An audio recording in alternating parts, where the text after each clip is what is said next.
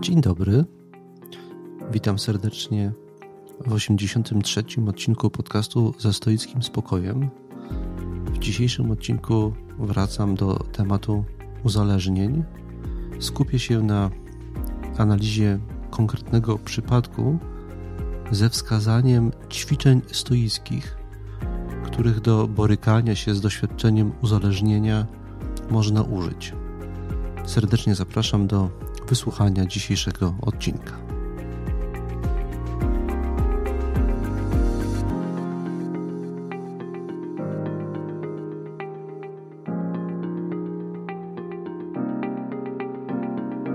Zacząć chciałem dzisiaj od pewnego zwierzenia.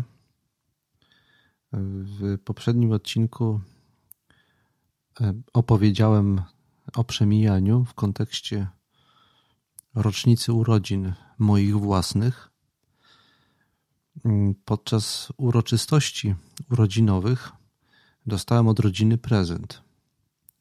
I o tym prezencie chciałem trochę opowiedzieć, żeby coś zapowiedzieć, a jednocześnie słuchaczy i słuchaczki przestrzec przed zbyt swobodnym opowiadaniu o swoich różnych niekoniecznie ziszczalnych marzeniach. Otóż y, wiele lat temu, kiedy pracowałem na uniwersytecie, y, a jednocześnie miałem trójkę małych dzieci w domu, marzyłem, żeby się wyrwać na jakąś dłuższą wyprawę, żeby przewietrzyć głowę i odpocząć od wszystkiego. I marzenie to wówczas przyjęło postać fantazji na temat rowerowej podróży z Polski do Portugalii. Ta fantazja była o tyle racjonalna i uzasadniona, że byłem wtedy y, dość sprawnym człowiekiem, 10-15 lat temu fizycznie, w miarę wysportowanym, bo tam na tym rowerze trochę faktycznie jeździłem i dość regularnie. A w dodatku miałem jako pracownik akademicki możliwość zaplanowania sobie nawet dwumiesięcznego czy dwójpółmiesięcznego urlopu, zważywszy e, sposób organizacji roku akademickiego. Więc snułem sobie tę fantazję i to była dla mnie pewnego rodzaju umysłowa odskocznia od e, różnych okresów bardzo dużej ilości pracy, bo ja nie tylko pracowałem na uczelni, ale także miałem różne dodatkowe zajęcia w różnych innych miejscach. E, I te dodatkowe zajęcia okresowo się bardzo kumulowały, byłem po prostu przemęczony. Mm, e, z uniwersytetu odszedłem już około 10 lat temu i zacząłem pracować w szkolnictwie gdzie ten urlop, zwłaszcza, że pracuję na stanowisku administracyjnym, jest dużo krótszy, ale tym niemniej co jakiś czas y, snułem sobie te fantazje na temat podróży do, do Portugalii. Y, snułem je w różnych emocjonalnych celach, ale osoby z mojego otoczenia słuchały tych moich opowieści i to przyjęło postać prezentu, e, który został mi wręczony. Ten prezent miał postać vouchera. E, jedna osoba z rodziny namalowała ten voucher, e, a reszta się złączy, złożyła na moją podróż do Portugalii na rowerze. Mm, po prostu zrzucili się na organizację tej podróży i oczekują, że ja ją teraz przeprowadzę i przedstawię im sprawozdanie. Więc to jest przestroga dla tych wszystkich z Was, którzy mm, snujecie marzenia na głos w bezpośrednim, e, bezpośredniej, przy bezpośredniej bliskości mm, osób, których, którym na Was zależy. A więc ja teraz muszę sobie zorganizować czas na to, żeby wsiąść na rower i pojechać na nim do Portugalii. To znaczy, że y, mogę tutaj troszeczkę zniknąć na jakiś czas. Jeszcze oczywiście uprzedzę Was, moich słuchaczy i słuchaczki, kiedy to się wydarzy. Obiecuję też, że relacje, sprawozdanie z podróży y, przygotuję także dla Was, żebyście mogli wiedzieć, gdzie, kiedy y, będę i jak sobie z tą przygodą po stoicku radzę. Ja zamierzam odrobinę to skrócić. Prawdopodobnie podjadę pociągiem do Wiednia i z Wiednia e, jedną z tras Eurovelo, bo są takie trasy, która prowadzi przez Wiedeń, potem e, Szwajcarię, Niemcy, Francję. Potem prze, przerzuca się na drugą, która z Francji prowadzi do Hiszpanii i do Portugalii. Taki jest wstępny plan, chcę to przeprowadzić. Jeszcze szczegółów organizacyjnych nie mam, ale już zaczynam o tym myśleć. Mm, więc to czeka mnie, a także relacja z tego doświadczenia, stoicka relacja z tego doświadczenia, to będzie samotna wyprawa. Czeka także Was, więc proszę się przygotujcie. W pewnym momencie to nastąpi.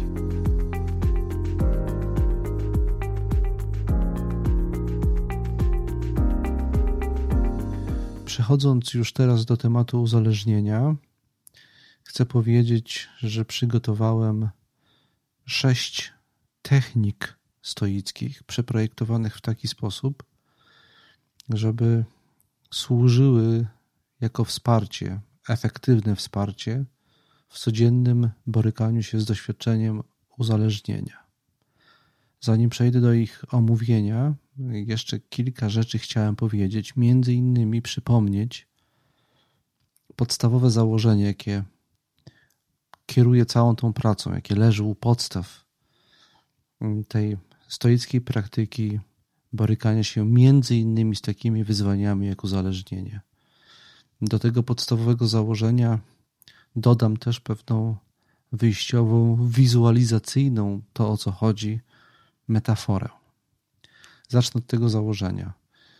Stoicy inspirowali się wieloma wcześniejszymi tradycjami antropologicznymi, filozoficznymi.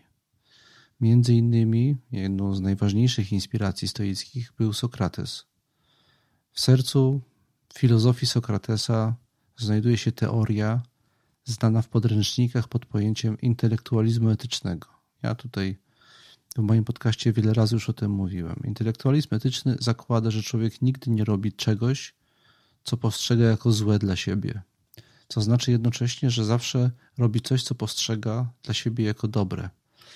E, nazywa się to intelektualizmem, bo w postawie tej chodzi o uprzywilejowane potraktowanie obszaru poznawczo-refleksyjnego w człowieku. Jeżeli coś robimy, to dlatego, że mamy przekonanie, że to jest dla nas dobre. Taka jest istota stoicyzmu także. I taka jest istota stoickiej refleksyjności i racjonalności. Jeżeli odniesiemy to do takich doświadczeń jak uzależnienie, kiedy sięgamy po używkę, po papieros, po alkohol, czy po jakąś używkę o charakterze behawioralnym, założenie to oznacza, że robimy tak nie wbrew sobie, tylko dlatego, że to jest zgodne z nami, dlatego że my na jakimś poziomie, co najmniej podświadomym, przyjęliśmy przekonanie na temat tego działania, przekonanie usprawiedliwiające to działanie. To nie jest konfrontacja rozumu z jakimiś przemożnymi instynktami czy chemią mózgu. Chemia mózgu odpowiedzialna jest za doświadczenie głodu. Doświadczenie głodu narzuca nam pewien sposób myślenia, ale ostatecznie to ten sposób myślenia uruchamia działanie, a nie samo doświadczenie głodu głodu, sięgnięcia po, po coś. Dlatego istotą tego podejścia i tego sposobu myślenia, jakie wpisane jest, jest w rdzeń stoicyzmu, istotą pracy, jaka z tego myślenia wynika, między innymi nad doświadczeniem uzależnienia, jest zaakcentowanie, potraktowanie jako kluczowego istnienia mniej lub bardziej ukrytego przekonania, które tu i teraz kieruje moim zachowaniem. A więc sprowadzając to do największego konkretu, jeżeli sięgam po używkę, to dlatego, że tu i teraz, sięgając po nią, po nią uważam, że powinienem po nią sięgnąć. Mogę jednocześnie mieć inne przekonania na temat tych używek, że mi szkodzą, ale tym, co przeważa szale, i usprawiedliwia sięgnięcie po jakąś używkę, jest silne przekonanie, silniejsze niż te pozostałe. Przekonanie, które może mieć charakter ukryty, o tym, że powinienem po używkę w tej chwili sięgnąć. Na przykład dlatego, że uznałem, że trzeba w ten sposób poradzić sobie z doświadczeniem ssania czy głodu, albo dlatego, że mi się należy, albo z jakiegoś innego powodu. Tym, co steruje naszym zachowaniem, zdaniem stoików, jest za każdym razem jakieś przekonanie. Dlatego praca nad sobą w tym obszarze polega na dotarciu do tego przekonania. Jak to, to robić? Dzisiaj będę starał się to, na ten temat trochę więcej powiedzieć. W newsletterze dla, mm, adresowanym do patronów tego, tego podcastu napisałem trochę więcej na temat tego, skąd wzięła się, e, e, skąd, skąd wzięła się moja śmiałość do tego, żeby odnosić się do intelektualizmu etycznego Sokratesa, mówiąc między innymi o doświadczeniu uzależnienia. Śmiałość ta wzięła się z tego, że kiedyś natknąłem się na książkę Alana Kara. Jest to autor serii książek, w których przedstawia swoją metodę. Po angielsku to się nazywa Easy Way. Na język polski jest to przetłumaczone jako prosta metoda. I dalej w rozwinięciu tytułu każdej kolejnej jego książki jest, że to jest prosta metoda do rzucania palenia, czy kontrolowania alkoholu, czy radzenia sobie z dietą. E, I ja przypadkiem kiedyś natknąłem się na jedną z książek Alana Kara dotyczącą alkoholu. Zacząłem ją czytać. E, pierwotnie kierowała mną nuda albo jakieś takie ogólne zaciekawienie, a tym, co mnie wciągnęło w tą książkę, to było odkrycie, że on ma dokładnie takie same nastawienie, jak stoicy mieli. To znaczy, e, on uważa, że sekretem pozwalającym poradzić sobie z takimi doświadczeniami jest zmiana nastawienia poznawczego. Zmiana podstawowego, regulującego naszego, nasze zachowanie, przekonania na temat używki. Jeżeli umiejętnie dotrzemy do tego regulującego nasze zachowanie, przekonania za pomocą technik odkształcających, dekonstruujących, przekonstruujących to fundamentalne przekonanie, to wtedy zmienimy też nasze nawyki. Takie założenie tych książek one okazały się bardzo skuteczne i bardzo efektywne. Pomogły bardzo wielu ludziom. Ta metoda też pomogła autorowi tej książki w poradzeniu sobie z, z problemami uzależnień od substancji, od, w jego przypadku to był alkohol i, i, i, nikotyna przede wszystkim, ale okazało się, że to działa także w innych, w innych, w przypadku innych używek. Obiecałem metaforę, teraz chciałem do niej przejść. Po raz kolejny sięgnę do sportu Przepraszam, jeżeli ktoś ze słuchaczy bądź słuchaczek uzna mnie za, za osobę pod tym względem monotonną. Mm, chcę powiedzieć, że praktyka, którą tutaj rekomenduję, e, posiada dwa wymiary. Jeden to jest wymiar prosty, a drugi złożony. Mm, prosty mm, wymiar tej metody polega na tym, że chodzi o uchwycanie takiego pewnego duchowego przełącznika. My za każdym razem Y, działamy moim zdaniem zero-jedynkowo. Albo coś robimy, albo powstrzymujemy się od robienia tego. Albo coś uznajemy za słuszne i to robimy, albo coś uznajemy za niesłuszne i tego nie robimy. Żebyśmy uznali na wszystkich poziomach naszej egzystencji coś za słuszne, to trzeba do tych, do, do tych głęboko ukrytych przekonań na temat tego, co jest słuszne i niesłuszne w sobie samych dotrzeć. Do, do, do, dotrzeć. Natomiast samo przekonanie, to, które reguluje moją decyzją tu i teraz, decyzją o tym, co zrobię, w którą stronę pójdę, samo przekonanie jest bardzo proste, ono jest właśnie zero-jedynkowe. Robię bądź nie robię coś. Sięgam po, po używkę bądź nie sięgam po używkę. To jest zero-jedynkowa decyzja, albo to, albo tamto. I to jest bardzo prosta rzecz. Albo to zrobię, albo tego nie zrobię. Chodzi o to, żeby do, tej, do tego prostego momentu, kluczowego momentu decyzji o zrobieniu czegoś bądź nie zrobieniu czegoś, umieć dostrze, dotrzeć. I to dotarcie jest właśnie złożone. Wymaga całego szeregu zabiegów i technik, które przez nałożenie się na siebie sprawiają, że zaczynamy widzieć tą dźwignię, ten wichajster, który przesuwamy z 0 na 1. I ten wichajster jest gdzieś w naszej głowie czy w naszym sercu, ale my musimy go zobaczyć, złapać i pociągnąć. Ale żeby to zrobić, musimy użyć różnych narzędzi, żebyśmy znaleźli się w tym miejscu siebie, żeby to przestawić. E, I ta wielość tych narzędzi e, to jest ten złożony aspekt tej techniki, metody, którą, którą próbuję tutaj e, zarekomendować. Metafora, której chciałem użyć, żeby to wyrazić, jest metafora sportowa, tak jak powiedziałem. Jest to metafora skoków narciarskich, więc tutaj na pewno uznacie mnie za monotonnego, bo już wiele razy do tej metafory się odnosiłem, ale do pewnego aspektu tej metafory chciałem, metafory skoków narciarskich chciałem nawiązać dzisiaj. Chodzi o ten słynny moment wybicia. Kluczowym elementem oddania skoku, i to wiele razy słyszałem to od różnych trenerów i skoczków, jest e, brzmiący niemalże magicznie moment wybicia się. Kiedy skoczek dojeżdża do buli i we właściwym momencie musi wybić się. I na to, czy on wyczuje ten właściwy moment, on jest jeden, on jest właśnie zero-jedynkowy. Albo się dobrze wybijesz, albo się niedobrze wybijesz. E, sam ten moment jest jeden. Natomiast, żeby to wszystko zadziałało, do tego jest potrzebnych bardzo wiele elementów w procesie przygotowania się, w nastawieniu psychicznym, w luzie, z jakim danego dnia zawodnik podchodzi e, do, do zawodów. Cały szereg elementów składa się na to, czy on się właściwie wy, wybije i będzie miał właściwe ułożenie w momencie wybicia. Sam ten moment jest jeden, ale żeby on się udał, musi za, za, zadziałać, zatrybić, jak mówią czasami sportowcy, wiele, wiele różnych czynników. E, I do, jak e, to może zatrybić, kiedy to zatrybi w przypadku praktyki z uzależ- borykania się z uzależnieniem, mm, o tym za chwilę będę chciał więcej powiedzieć.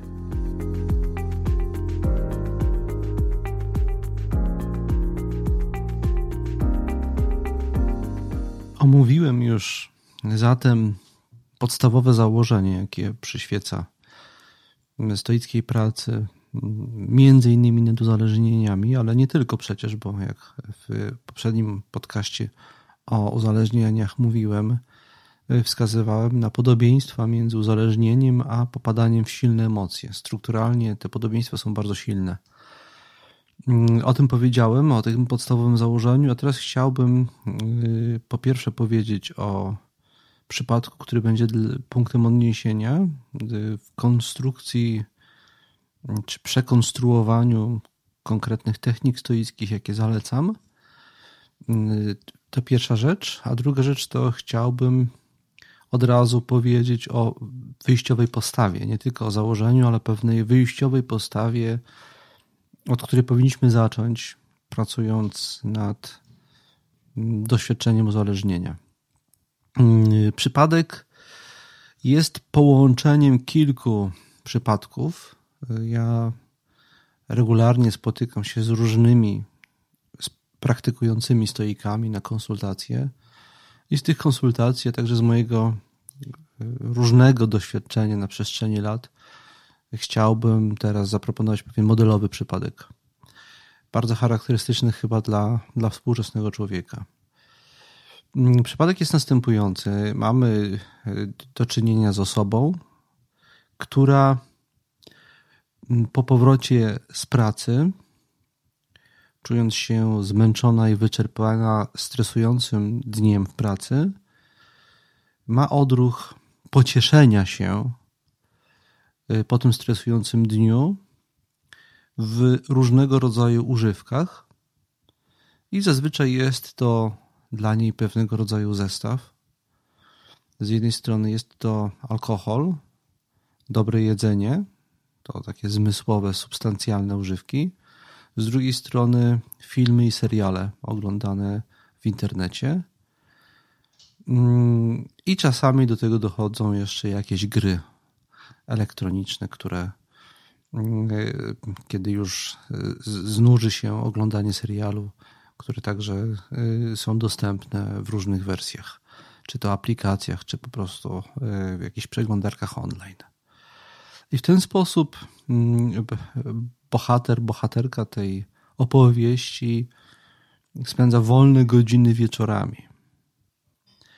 Mm, w pewnym momencie swojego życia doświadcza tego jako pewnego rodzaju przymusu, przykrego, bolesnego przymusu, po który sięga pod wpływem uczucia pewnego ssania, głodu.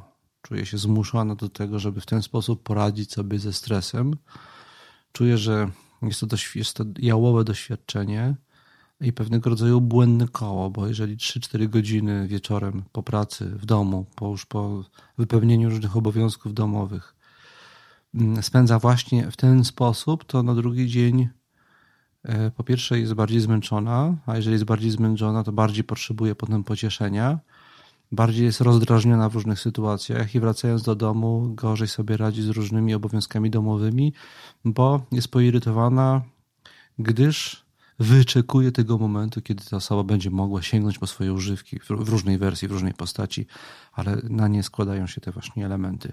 Dodatkowo w pewnym momencie życia ta osoba za, y, y, zaczęła sobie jeszcze hodować inny nawyk, uzależnienie behawioralne, elektroniczne, mianowicie w pracy, rozpoczynając pracę, po przyjściu do pracy, czy ona jest stacjonarnie, czy online, odpala komputer i y, odkrywa potrzebę sprawdzenia najnowszych wiadomości. Doświadczy tej potrzeby czyta jakiś jeden artykuł na jakiejś jednej przeglądarce internetowej, na jakimś jednym portalu z wiadomościami, potem drugi, ten jeden odsyła do czegoś, e, zaczyna przeglądać jakieś materiały prasowe, najświeższe informacje, w pewnym momencie zaczyna surfować po internecie i w ten sposób mm, odkłada moment rozpoczęcia pracy i też wykorzystuje przerwy w pracy, co wpływa na jakość jej pracy. E, bo okazuje się, że na realne wykonanie swojej pracy ma mniej, e, mniej czasu potem. Musi się spieszyć, jest zestresowana i jak jest bardziej zestresowana, to mm, tym bardziej szuka pocieszenia i nagród e, w postaci uprzyjmiających życie uzależnień. I to jest takie błędne koło, tak? Im więcej czasu poświęcamy na uzależnienie, tym mniej czasu potem mamy na różne życiowe zadania – a im mniej mamy na nie czasu i bardziej jesteśmy poirytowani wykonując je, tym więcej potrzebujemy sięgać potem po tą naszą używkę. Y, z tą osobą zacząłem pracę z tak skonstruowanym przypadkiem składającym się z wielu przypadków. Y, zacząłem pracę i zauważyłem, że pierwszą rzeczą, punktem wyjścia, o tym też mówiłem w tym odcinku poprzednim poświęconym uzależnieniom, punktem wyjścia jest praca nad, nad nastawieniem nad wyjściowym nastawieniem, jakie należy w tym przypadku przyjąć. E, I wydaje mi się, że chodzi o przełączenie się z jednego sposobu nastawienia na drugi. Pierwszy typowy w przypadku doświadczenia uzależnienia sposób e, nastawienia, opisany przez Saint-Exupéry'ego w książce Mały Książę, tam jest taka mowa o pijaku. Mały Książę spotyka pijaka i pyta go, e, dlaczego pijesz? On mówi, bo się wstydzę. A dlaczego się wstydzisz? Bo piję. I to jest błędne koło. E, I chodzi o to, żeby zmienić swoje nastawienie poznawcze do sytuacji, w której się znaleźliśmy, żeby przełamać tę strukturę tego błędnego koła na poziomie poznawczym. Bardzo często punktem wyjścia jest pewnego rodzaju rozgoryczenie, złość i poczucie bezradności. I tkwimy w tym poczuciu i z tym poczuciem wychodzimy. A chodzi o to, żeby zmienić to nastawienie, żeby przyjąć nastawienie bardziej sprawczo-zadaniowe i za, w miejsce rozgoryczenia, złości i bezradności wstawić inne y, koncepty i pracować nad tym, żeby one się tam pojawiły. To jest bardzo ważne moim zdaniem. I proponuję trzy koncepty, które w tym zestawieniu mogą się okazać bardzo efektywne, jeżeli umiejętnie je sobie zainstalujemy w głowie tak jak powiedziałem, zamiast rozgoryczenia, złości, bezrodności, akceptacja, zaciekawienie, wiara. Akceptacja stanu, w którym się znalazło i powiedzenie sobie, że tak, to my sobie zrobiliśmy, ale też wpadliśmy w ten stan przez to, jak jesteśmy skonstruowani, jak jest skonstruowany współczesny świat. Chodzi o to, żeby się sobie nie dokładać stresu poprzez obciążanie się winą zaakceptowanie, że znaleźliśmy się w stanie, to jest w tym stanie, to jest jakiś moment naszego życia. Potraktujmy go jako wyzwanie i jako coś, co możemy użyć do tego, żeby poznać siebie, lepiej zrozumieć i się wzmocnić. Dzięki kryzysom stajemy się lepsi silniejsi. Więc akceptacja. Y, drugi zaskakujący element tego nowego zestawu poznawczego, który proponuję zainstalować, jest to jest zaciekawienie. E, ja rekomenduję potraktowanie każdego kolejnego dnia jako spróbowanie czegoś nowego i zaciekawienie tym, co się uda, co się nie uda i dlaczego. Czyli zamiast e, czuć zniechęcenie i rozgoryczanie i narzekać, e, jak nie wychodzi mi radzenie sobie ze sobą, spróbujmy zaciekawić, poczuć, poczuć zaciekawienie tym, dlaczego się w tym doświadczeniu znaleźliśmy, jak możemy dzisiaj spróbować inaczej je zrozumieć i co dzisiaj, jaka technika dzisiaj mogłaby zadziałać. I to sprawia, że przestajemy sobie do, dokładać stresu z powodu sytuacji, w której się znaleźliśmy. Trzeci koncept, który można sobie zainstalować, mm, to jest wiara. Wiara w to, że człowiek jest skonstruowany w taki sposób, że może zmienić swoje zachowanie, może zmienić swoje nawyki, może zmienić swoją strukturę emocjonalno-poznawczą. Y, mamy wiele historii ludzi, którym się, którym się to udało, i cały czas są ludzie, którym się to udaje. Y, I to jest wpisana taka możliwość w konstrukcję człowieka, y, jego kondycję, kondycję każdego człowieka ale każdy ma trochę inną drogę, żeby do tego dojść. I to ciekawe może być dla Was, dla osoby, która się w tym położeniu znalazła, jaka jest Wasza droga. Ale trzeba wierzyć, że ona jest możliwa. A jest możliwe dlatego, że e, my kierujemy się naszymi przekonaniami, do naszych przekonań możemy zyskać dostęp i ostatecznie nasze uzależnienia są konsekwencją naszych przekonań a więc ostatecznie mamy wpływ także na nasze uzależnienie. Trzeba w tą konstrukcję wierzyć. Codziennie od nowa tą wiarę w sobie odbudowywać i kierując się nią, ponawiać e, pracę nad sobą. Z zaciekawieniem, z akceptacją, z wiarą.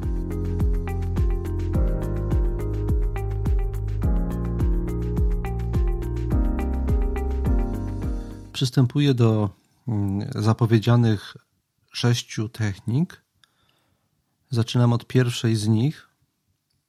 Każda z tych technik jest przekonstruowana w taki sposób, żeby dobrze służyła w borykaniu się z doświadczeniem uzależnienia.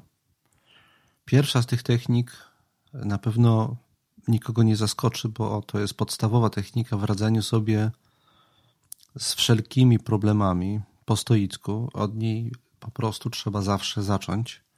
Także i w tym przypadku.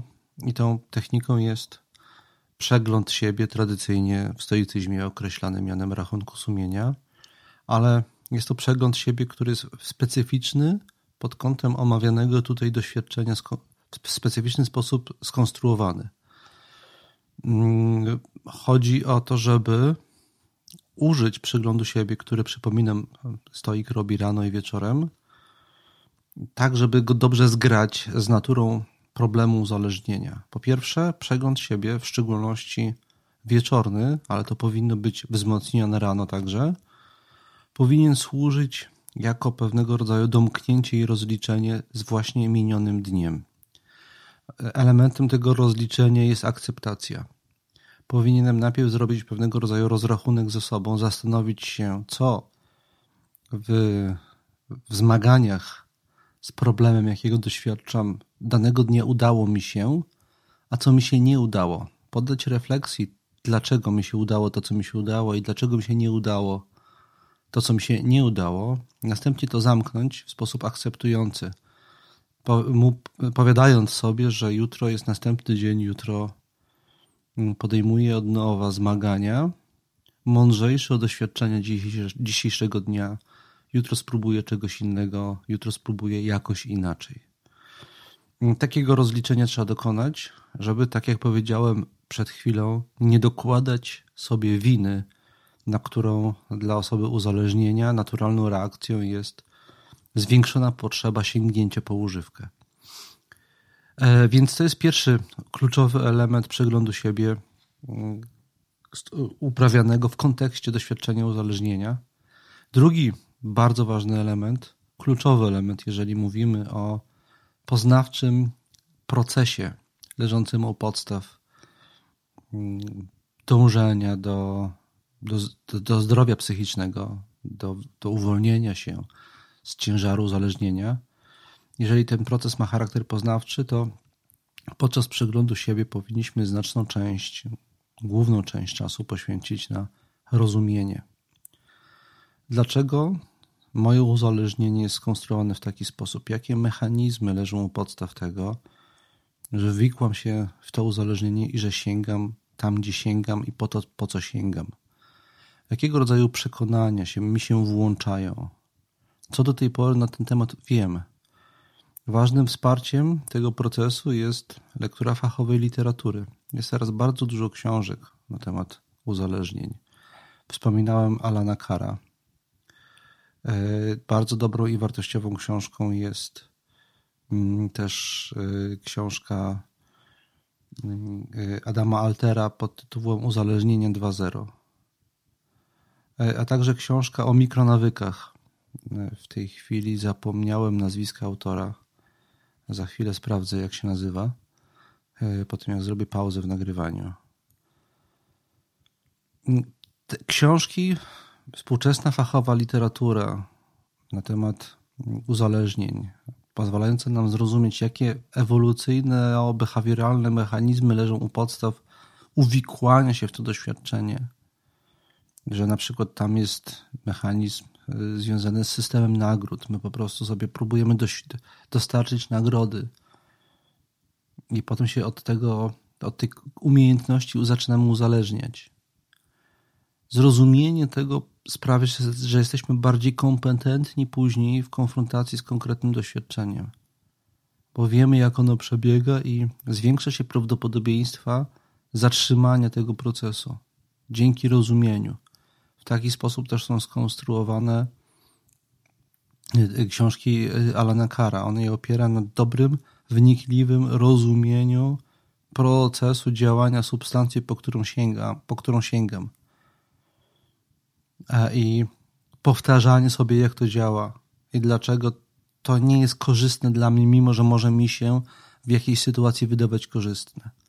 Jeżeli dobrze zrozumiemy, jak to działa i dlaczego to nie jest korzystne, to łatwiej nam będzie przypomnieć sobie to zrozumienie w momencie poczucia głodu i sprawić, że ten głód nas być może nie przemoże.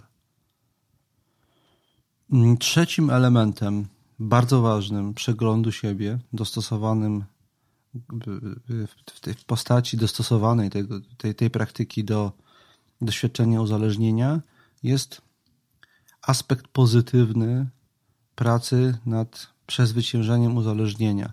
Samo, sam postulat pokonania uzależnienia ma charakter negatywny.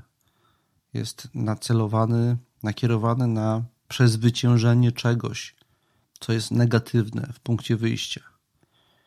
Bardzo ciężko jest wyłącznie negować. Dużo łatwiej jest posiadanie perspektywy czegoś pozytywnego. A więc, kiedy przygotujemy, przygotowujemy się do dnia, w trakcie którego spodziewamy się pokus, w trakcie którego spodziewamy się głodu, a więc kiedy na przykład wiemy, że wrócę do domu i poczuję przemożną potrzebę sięgnięcia po, po moje używki i spędzenia na nich kilku godzin i marnowania swojego czasu i niszczenia swojego zdrowia w ten sposób i swojej kondycji psychicznej, kiedy wiem, że to ryzyko mnie realnie danego dnia czeka, to zamiast myśleć, nie, nie powinienem tego robić, powinienem się skupić na tym, co zamiast tego wartościowego i ważnego dla siebie chciałbym robić, jak inaczej mógłbym spędzić ten czas.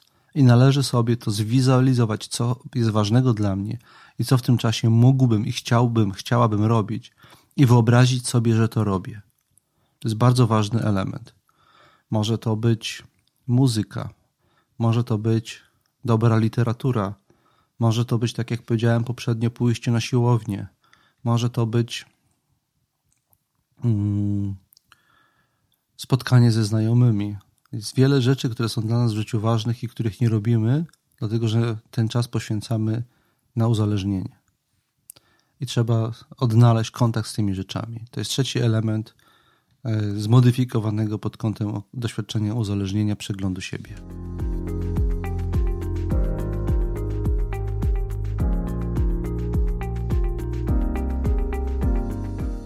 Ja w międzyczasie sprawdziłem już ten tytuł książki, o którą mi chodziło. Są właściwie dwie książki na ten temat. Obie są godne polecenia. Jedna to Atomowe nawyki e, Jamesa Cleara. Druga na ten sam temat e, nosi tytuł Mikronawyki. Autorem jest Fog, pisany przez 2G. Mm, I tak jak powiedziałem, powinniśmy wzmacniać swoją samą wiedzę za pomocą stanu, współczesnego stanu wiedzy psychologicznej z tego zakresu, bo to pomaga nam przestawić poznawczo swój sposób funkcjonowania w sytuacji nawykowej, uzależnieniowej pokusy. A teraz yy, chciałem yy, przedstawić drugą z zapowiedzianych przeze mnie technik. Jest to technika, którą już w moim podcaście omawiałem, ale chciałem ją omówić teraz w kontekście doświadczenia uzależnienia. Jest to technika Exetazein, która polega na tym, żeby podobnie trochę jak w przypadku praktyki przeglądu siebie, ale w tym przypadku w ciągu dnia wejść w taki pogłębiony kontakt ze sobą samym, ze sobą samą i spróbować zobaczyć, jakie pobudki kierują w tej chwili moim zachowaniem, co chce mi się w tej chwili zrobić i dlaczego. Jest to doświadczenie paramedytacyjne. I w nie próbujemy wejść właśnie wtedy, kiedy zaczyna się proces i rozpoznajemy, że on się zaczyna, który podejrzewamy, że może być dla nas jakiś zgubny, czy właśnie zakłamujący naszą perspektywę. Perspektywę postrzegania tego, co powinniśmy zrobić. I to się może nie udać raz, dwa, trzy razy, ale chodzi o to, żeby w sytuacji, kiedy pojawia się pokusa, spróbować wejść w taki stan zawieszenia decyzji i poddania pogłębionej refleksji swojej aktualnej kondycji. Kiedy wracamy do domu i mamy tą pokusę, żeby włączyć tablet, telewizor, laptop i zacząć coś oglądać, popijając drinka, mm, albo w coś pograć, coś zjeść dobrego, ale niezdrowego i spędzić w ten sposób 3-4 godziny, zanim wejdziemy w ten proces.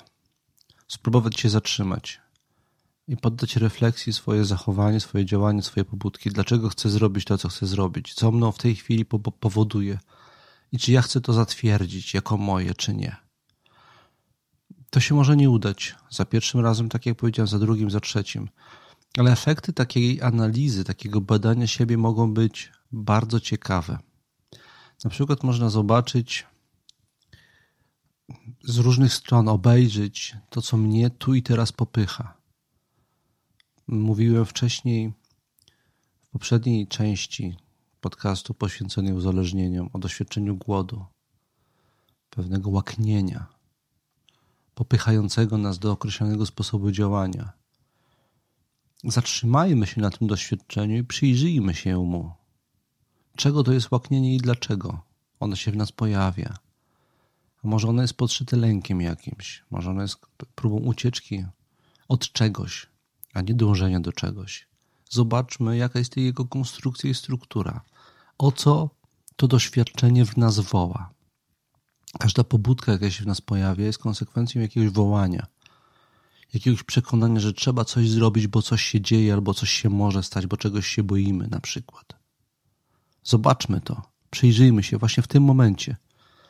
Doświadczenia pokusy, głodu mogą być bardzo satysfakcjonujące poznawczo, jeżeli się zatrzymamy i spróbujemy się im bliżej przyjrzeć. I o to chodzi w egzetazein. Nawet jeżeli ostatecznie tego dnia, zatrzymawszy się już w doświadczeniu egzetazein, poniesiemy porażkę i ulegniemy, to zawsze możemy coś z tego doświadczenia poznawczo wyciągnąć i potem podczas przeglądu siebie wieczornego bądź porannego wrócić do tego, co odkryliśmy i spróbować pogłębić to, lepiej zrozumieć. To jest proces. Następnym razem, kiedy wejdziemy właśnie w to egzetazein, to może właśnie to będzie ten moment, kiedy zobaczymy dźwignię i nie przestawimy ją, jej, tylko ruszymy ją w inną stronę.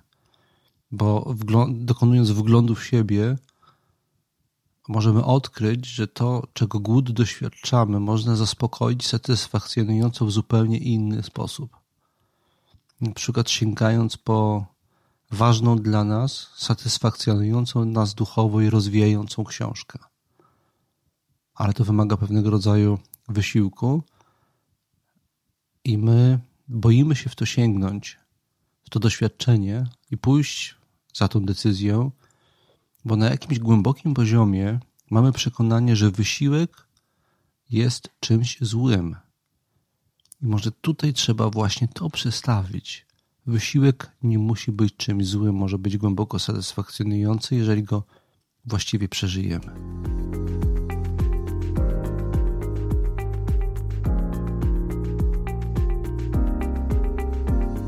I teraz przechodzę do trzeciej techniki, związanej z kompetencją wizualizacji sobie czegoś.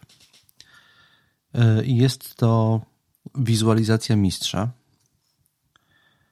Tą praktykę, e, to ćwiczenie duchowe można przeprowadzać albo podczas przeglądu siebie jako pewien dodatek do tego, co mamy zaplanowane, albo zupełnie osobno, niezależnie, kiedy e, spodziewamy się, że jakiegoś rodzaju uzależnieniowe wyzwanie nas czeka.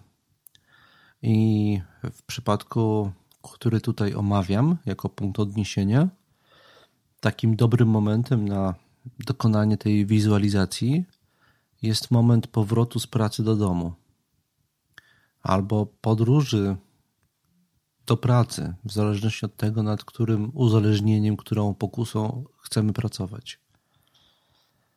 Istotą wizualizacji mistrza, jak słuchacze i słuchaczki tego podcastu dobrze wiedzą, jest umiejętność zobrazowania sobie modelowej formy, sposobu naszego postępowania.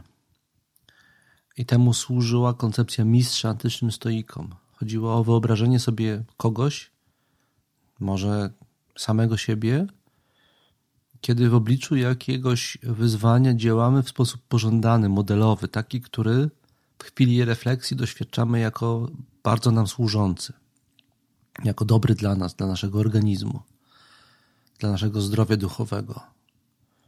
I chodzi o to, żeby sobie taki sposób postępowania swojego w obliczu jakiegoś wyzwania, w tym przypadku pokusy, bardzo szczegółowo zmysłowo zwizualizować. Oto w obliczu takiego, takiego wyzwania, przeciwności, pokusy, ja postąpię tak a tak i chcę siebie już uprzedzając to zdarzenie w myślach właśnie tak postępującego szczegółowo zobaczyć, ze wszystkimi szczegółowymi elementami tego doświadczenia. Jest to praktyka wizualizacji, która tuneluje poprawne behawioralne zareagowanie. Ona zwiększa szansę na to, że w sytuacji wyzwania bądź pokusy postąpimy inaczej niż zwykle, inaczej niż wcześniej, dlatego że nasz mózg po prostu sobie zapamięta inny tor postępowania, inne przeświadczenie na temat tego, jak należy postąpić, dojdzie do głosu. O to chodzi w tej praktyce i tak należy ją w tym kontekście um, używać i, i praktykować.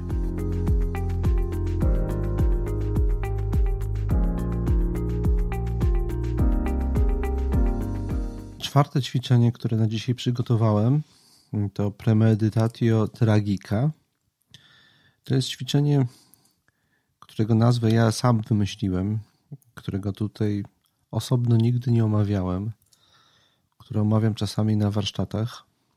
Pomysł na to ćwiczenie wziął się z tragedii Seneki, które uważam, że mają taką właśnie funkcję funkcję ćwiczenia duchowego, przypomnę, że tragedie Seneki, wszystkie, mają bardzo krwawy i brutalny przebieg, polegający na tym, że silne emocje wymykają się y, w tych tragediach spod kontroli i prowadzą do straszliwych życiowych, egzystencjalnych katastrof, w których ponoszą śmierć najważniejsi bohaterowie. Jest to moim zdaniem wyrachowana i wyrafinowana Seneki wizualizacja konsekwencji ulegania silnym emocjom.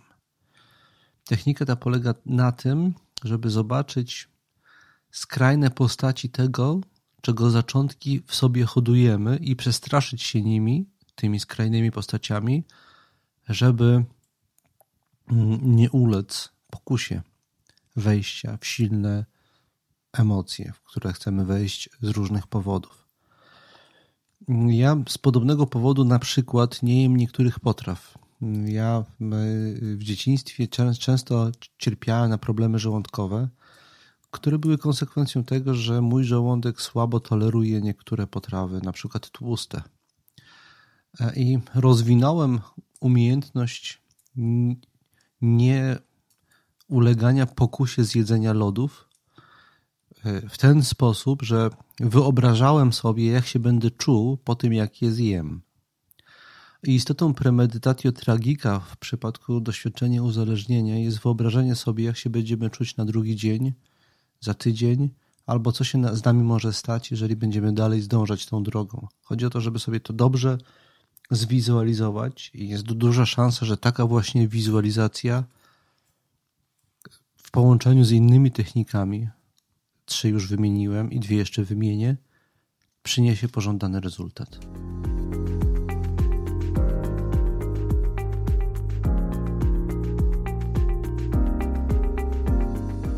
Kolejna, piąta technika, której zastosowanie zalecam w przypadku doświadczenia uzależnienia, to technika, którą nazywam dwoma poziomami sądu. I tutaj w moim podcaście już o niej nieraz mówiłem. Technika ta jest konsekwencją rozpoznania przez jednego z antycznych stoików chodzi o Chryzypa, rozpoznania tego, że to, co na poziomie emocjonalnym w danej sytuacji się z nami dzieje, składa się z więcej niż jednego przekonania podstawowego, które uruchamia nasze odczucia i zachowania. Na pierwszym poziomie przekonanie odbieramy jako coś złego, co nas spotkało, i dlatego, albo inaczej źle się wyraziłem, na pierwszym poziomie przekonanie jest oceną tego, co nas spotkało jako czegoś złego. E, I nasze samopoczucie jest konsekwencją tej oceny. Chryzyp odkrył, że kiedy już tę ocenę jakoś wewnątrz zatwierdziliśmy, to ona uruchamia cały proces emocji i odruchów behawioralnych, które są trudne do zatrzymania. My już tego nie cofniemy, to się już dzieje.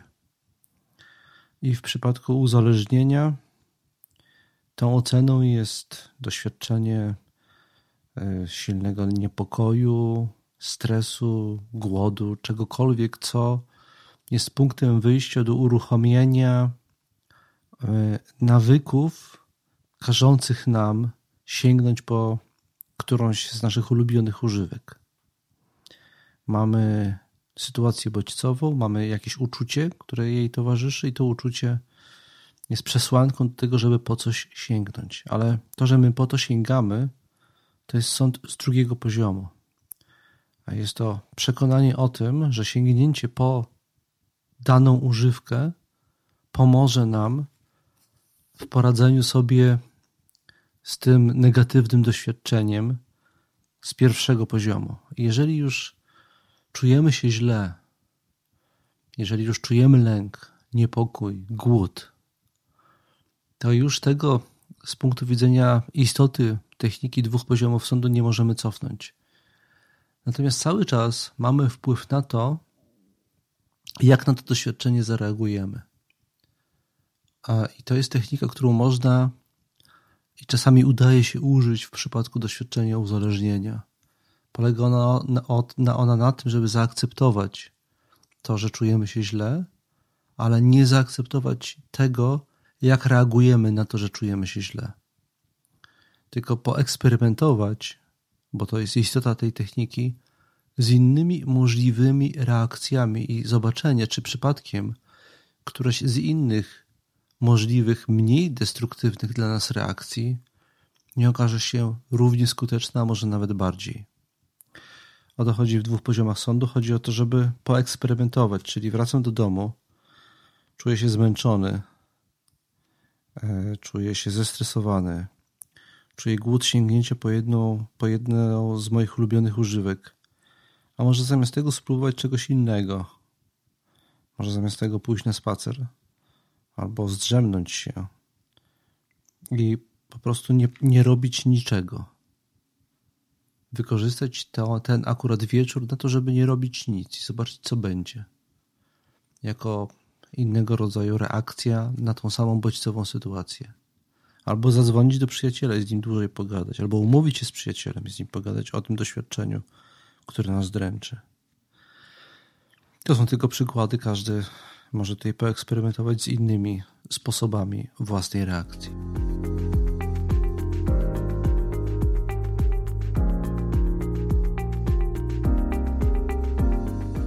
I pozostaje mi ostatnia, szósta technika z tych przygotowanych na dzisiaj.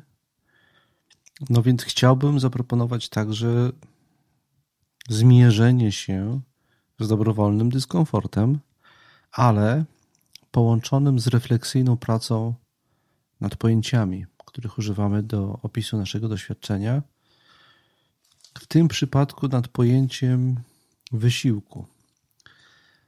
Antyczni stoicy wymyślili technikę, która później w nowożytności została określona mianem dobrowolnego dyskomfortu, po to, żeby przygotować się na przeciwności, zanim one się pojawią, bo w momencie, kiedy się pojawią, kiedy już określimy jako zło, to już jest za późno. Chodzi o to, żebyśmy wcześniej ich doświadczyli, pokonali i nie czuli, że to jest coś złego, to co nas spotyka.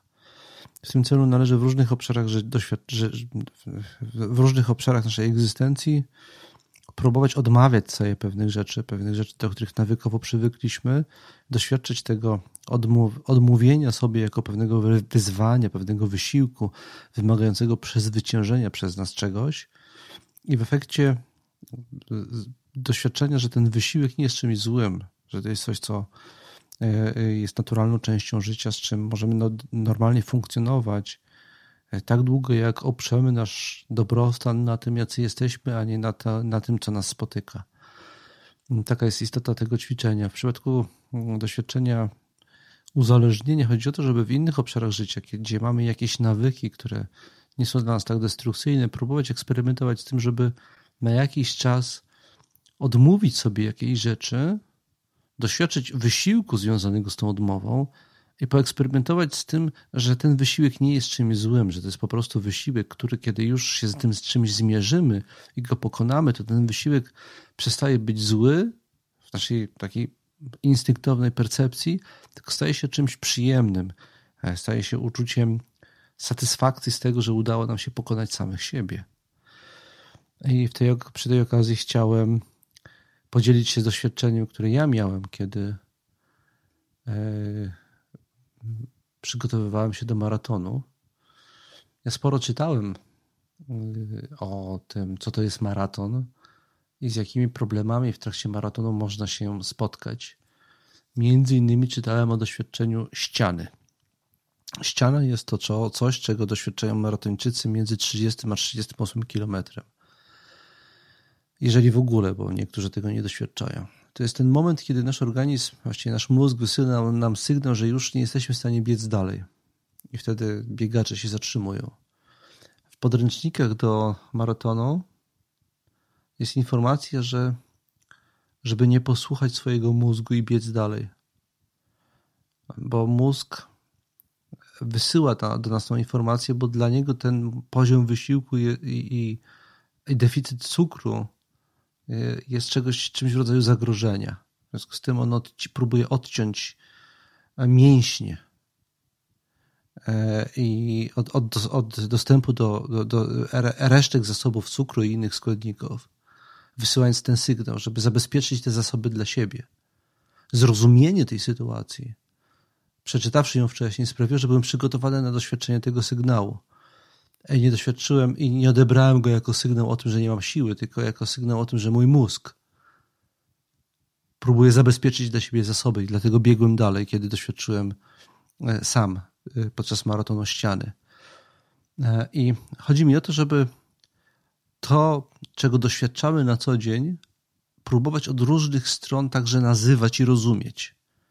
I kiedy zmagamy się z jakimś wyrzeczeniem, na przykład można e, sobie narzucić jednodniową głodówkę i zobaczyć, jak sobie radzimy z głodem, albo odstawić kawę, czy jakąś, jakieś inne, jakąś inną codzienną naszą używkę, od której nie jesteśmy jakoś być może mocno uzależnieni, ale która jakoś nam codziennie towarzyszy i mamy codzienną potrzebę sięgnięcia po tą rzecz.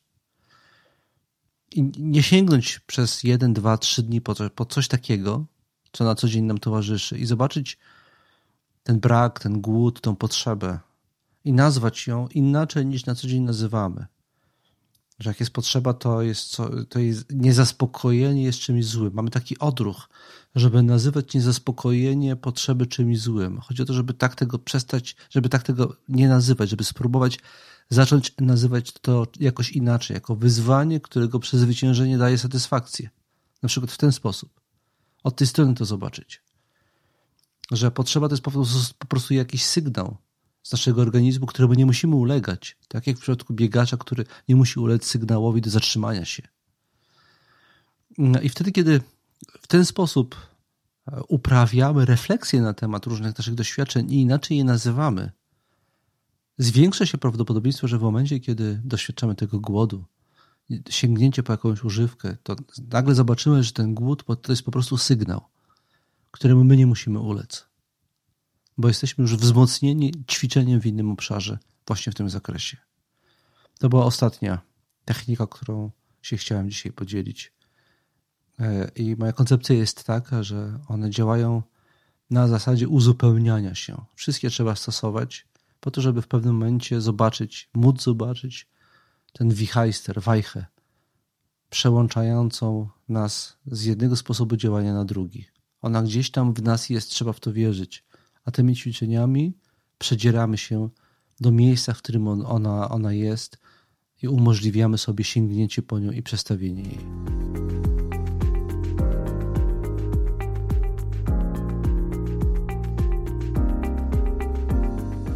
Zmierzam już powoli do końca dzisiejszego odcinka. Za uwagę e, wszystkim słuchaczom i słuchaczkom bardzo dziękuję. Mam nadzieję, że te techniki e, okażą się pomocne tym, którzy w jakimś obszarze swojego życia, swojej egzystencji doświadczają mniej lub bardziej dotkliwych uzależnień. Tak jak powiedziałem w poprzednim odcinku dotyczącym tego zagadnienia, żyjemy w czasach, w których jesteśmy w szczególny sposób na to narażeni.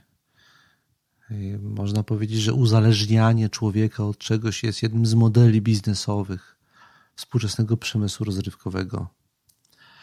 Więc my jesteśmy na to bardzo poważnie, na co dzień po prostu narażeni, bo wprowadzenie nas w stan uzależnienia jest celem marketingowym wielkich korporacji, które do tego celu używają armii specjalistów, więc do pewnego stopnia w punkcie wyjścia jesteśmy na przegranej pozycji.